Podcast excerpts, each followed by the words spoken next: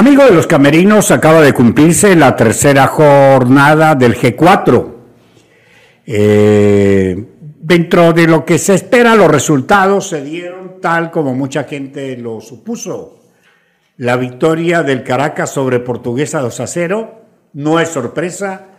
No es sorpresa que Táchira le haya ganado a la Academia y le haya quitado el invicto en la Bombonerita, en Puerto Cabello, por el momento que tiene el Deportivo Táchira, en un partido donde se partió en dos.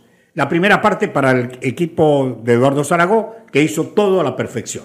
Le quitó la pelota, lo atacó cuando había que atacarlo, no corrió riesgos Ará, que el arquero del Deportivo Táchira, siempre fue el dueño de la posesión del balón, el equipo aurinegro, por eso marca el gol, por eso se va al camerino, ganando, que era el propósito inicial.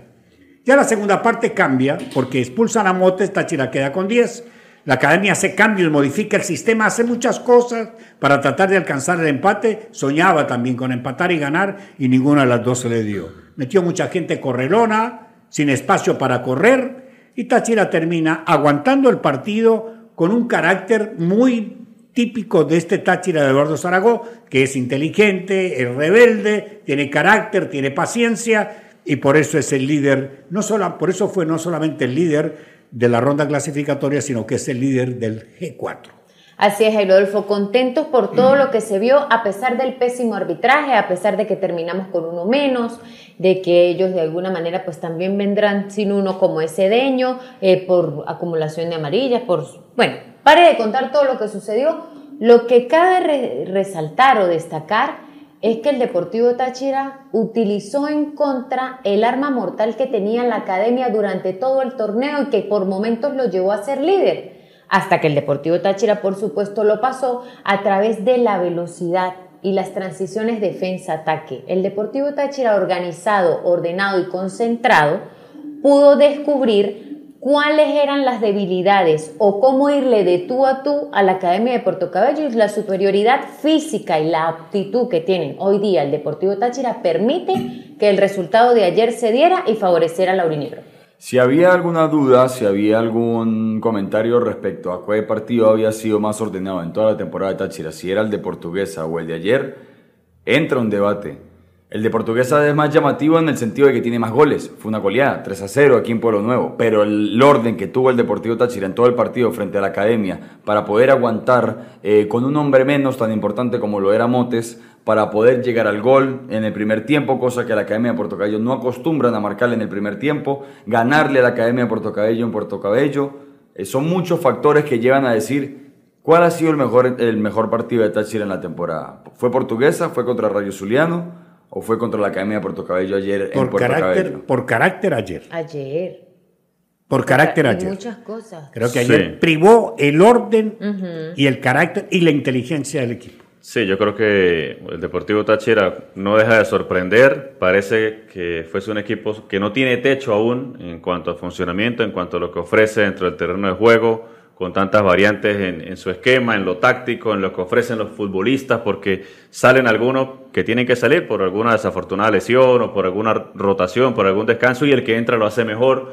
O sea, parece que todas sus piezas están muy encaminadas, muy engranadas para hacer historia, ¿no? En una temporada que ha sido espectacular, veinticinco juegos invictos, y, y algo que me llama la atención por el inicio, el arranque que ha tenido el Deportivo Táchira en el G cuatro, es que lo veo dos o tres escalones por encima de los demás equipos de la Liga Fútbol.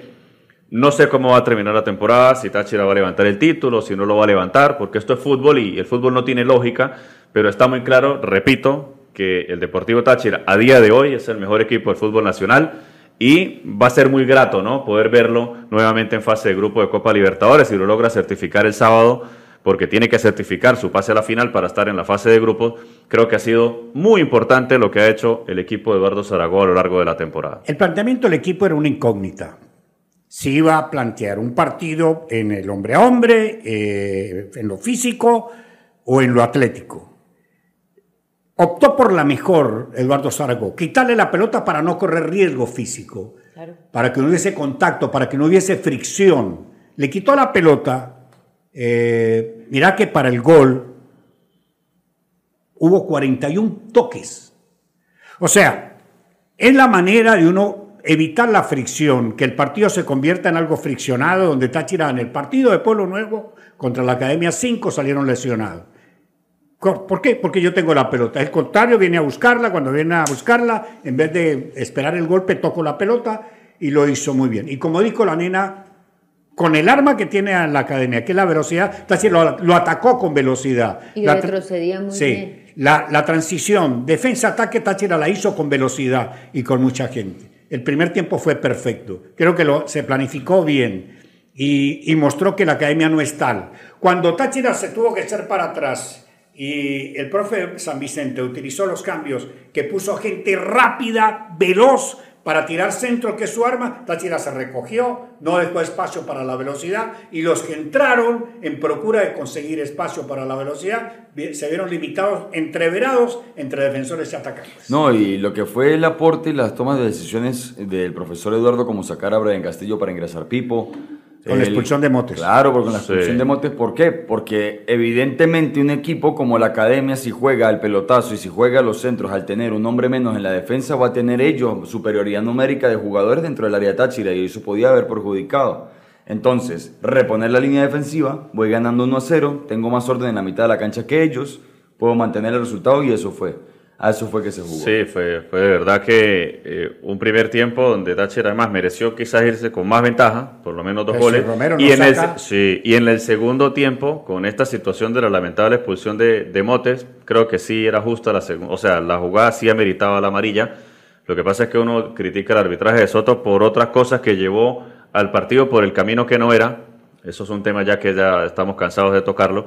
Eh, yo digo que el Deportivo Táchira mostró, ¿no?, esa fortaleza mental, ese sacrificio y, y todos a, a un mismo objetivo, ¿no? Porque mira, mire que es difícil controlar a la Academia con tantos centros laterales y no te cabecearon ni una, o una sola por fuera, creo que fue Quito Canjo, una sola comenzando la segunda parte. De resto, los centros, repito, totalmente controlados, y por ahí, por ahí los dos sustos que pudo haber pasado Táchira fueron con remates de fuera del área. Y por la banda de Figueroa. Por la banda de Figueroa, subieron claro, le, le, le hicieron superioridad. Exacto. Y por ahí se vio exigido Marrufo, por ahí se vio exigido Mottes, que de hecho eso es lo que lleva a Mottes a cometer la falta, el verse, el que pierde... Eh, claro, el, ellos se inclinaron la, exacto, por ese sector, se, por la derecha. Él buscó la manera de cortar para que no terminara en gol, y fue cuando vino la expulsión. Cuando hacíamos el análisis de todos los equipos que llegaron al G cuatro para en los camerinos, decíamos las virtudes, las debilidades de cada uno de, de y a mí me correspondía la Academia. Y siempre juegan igual, siempre hacen sí, lo mismo, mantienen bien el bloque compacto cuando ellos adelantan las líneas, que se dieron en la, se vieron en la necesidad de hacerlo con el Deportivo Táchira. Se ven obligados Peraza y Rivero a romper hacia adelante y dejan espacios atrás, y lo aprovecha el Deportivo Táchira. Claro. Entonces, todas esas cosas de manera inteligente vamos a, a, a reconocerlo.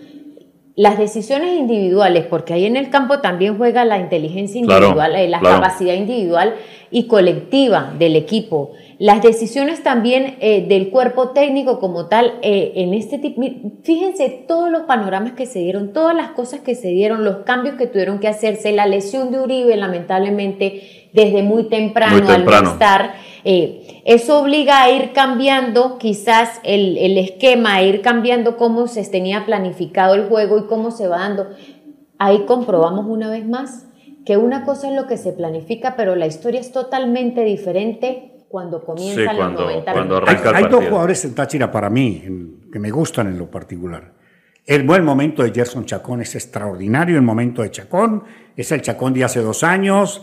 El Chacón que las pelea todas, que va de frente, que le pegan, igual se para y va, que tiene gol, que tiene pase-gol. Encara. Encara, es un jugador excepcional. Un partidazo. Y el otro es el colorado Fioravanti.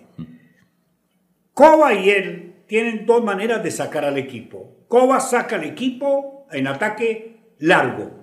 Fioravanti lo saca corto. Entonces, confunden al contrario. Y ese, ese, esa labor es táctica, eso es un trabajo estratégico. Este equipo está muy bien trabajado. También Ramos a Rodolfo sacando desde el fondo. Ah, sí, el que mejor lo saque. Sí, atrevido. Sí, sí. Yo creo que eh, más allá de la, de la armonía que hay en el grupo es las ganas, el atrevimiento y el que se la creen. Se la creen, se la creen. Y tienen con qué. prevaleció obviamente la confianza, la hermandad, el trabajo, la táctica, la técnica, y hoy día pues se vio evidenciado entre los dos mejores equipos, porque hay que resaltarlo, son los dos mejores no, no, equipos equipo. de la liga. Y ayer es que eso, a eso iba, a la Academia de Puerto Cabello la gente puede decir, no, que esta pobre academia, no, no. Acabalgó por gran parte del torneo, entonces hay que darle mérito a que lo que hace el Deportivo Táchira, a que el planteamiento de Saragó y el cuerpo técnico fue muy bueno. Y le ha pasado por arriba a un buen equipo, repito, no, como la, la Academia, que lamentablemente, y más, Chita no trató de leer el partido y como dice Jairo, no pudo encontrar la no, vuelta. No, es, sí. algo, es algo que... Es entonces, que esa ¿quién, no de, quién, la, ¿De quién es, es el mérito? Chita se equivoca. Táchira. Es que esa no era la forma de atacar a Táchira. O sea, no era meter delanteros. Cinco delanteros, ¿para qué tantos delanteros? Si Lugo, el, el mejor volante... El ocho, eh, Williams, Lugo, Williams, claro. Lugo, había que ponerle un compañero al Lugo, claro. había que ponerle jugones. Quiso, pero, poblar, la, quiso poblar el área de no, Táchira y el campo arriba. Entonces no, con un equipo no echado para atrás como Táchira, con cinco en el fondo, más el que se recuesta que es Cova seis, y se recuesta a Fioravanti siete, y metes cuatro delanteros, ¿dónde van a jugar los delanteros? Era por la mitad de la cancha, donde Táchira sí sabe, y leyó que era por la mitad de la cancha donde había que atacar. Ahora, ¿cómo quedó la tabla luego de estos resultados? Primero el Deportivo Táchira con siete puntos, segundo Caracas con cinco, tercero la Academia con dos y cuarto Portuguesa con un solo punto. El sábado será aquí en Pueblo Nuevo frente a la Academia. Un abrazo para todos y hasta otra oportunidad.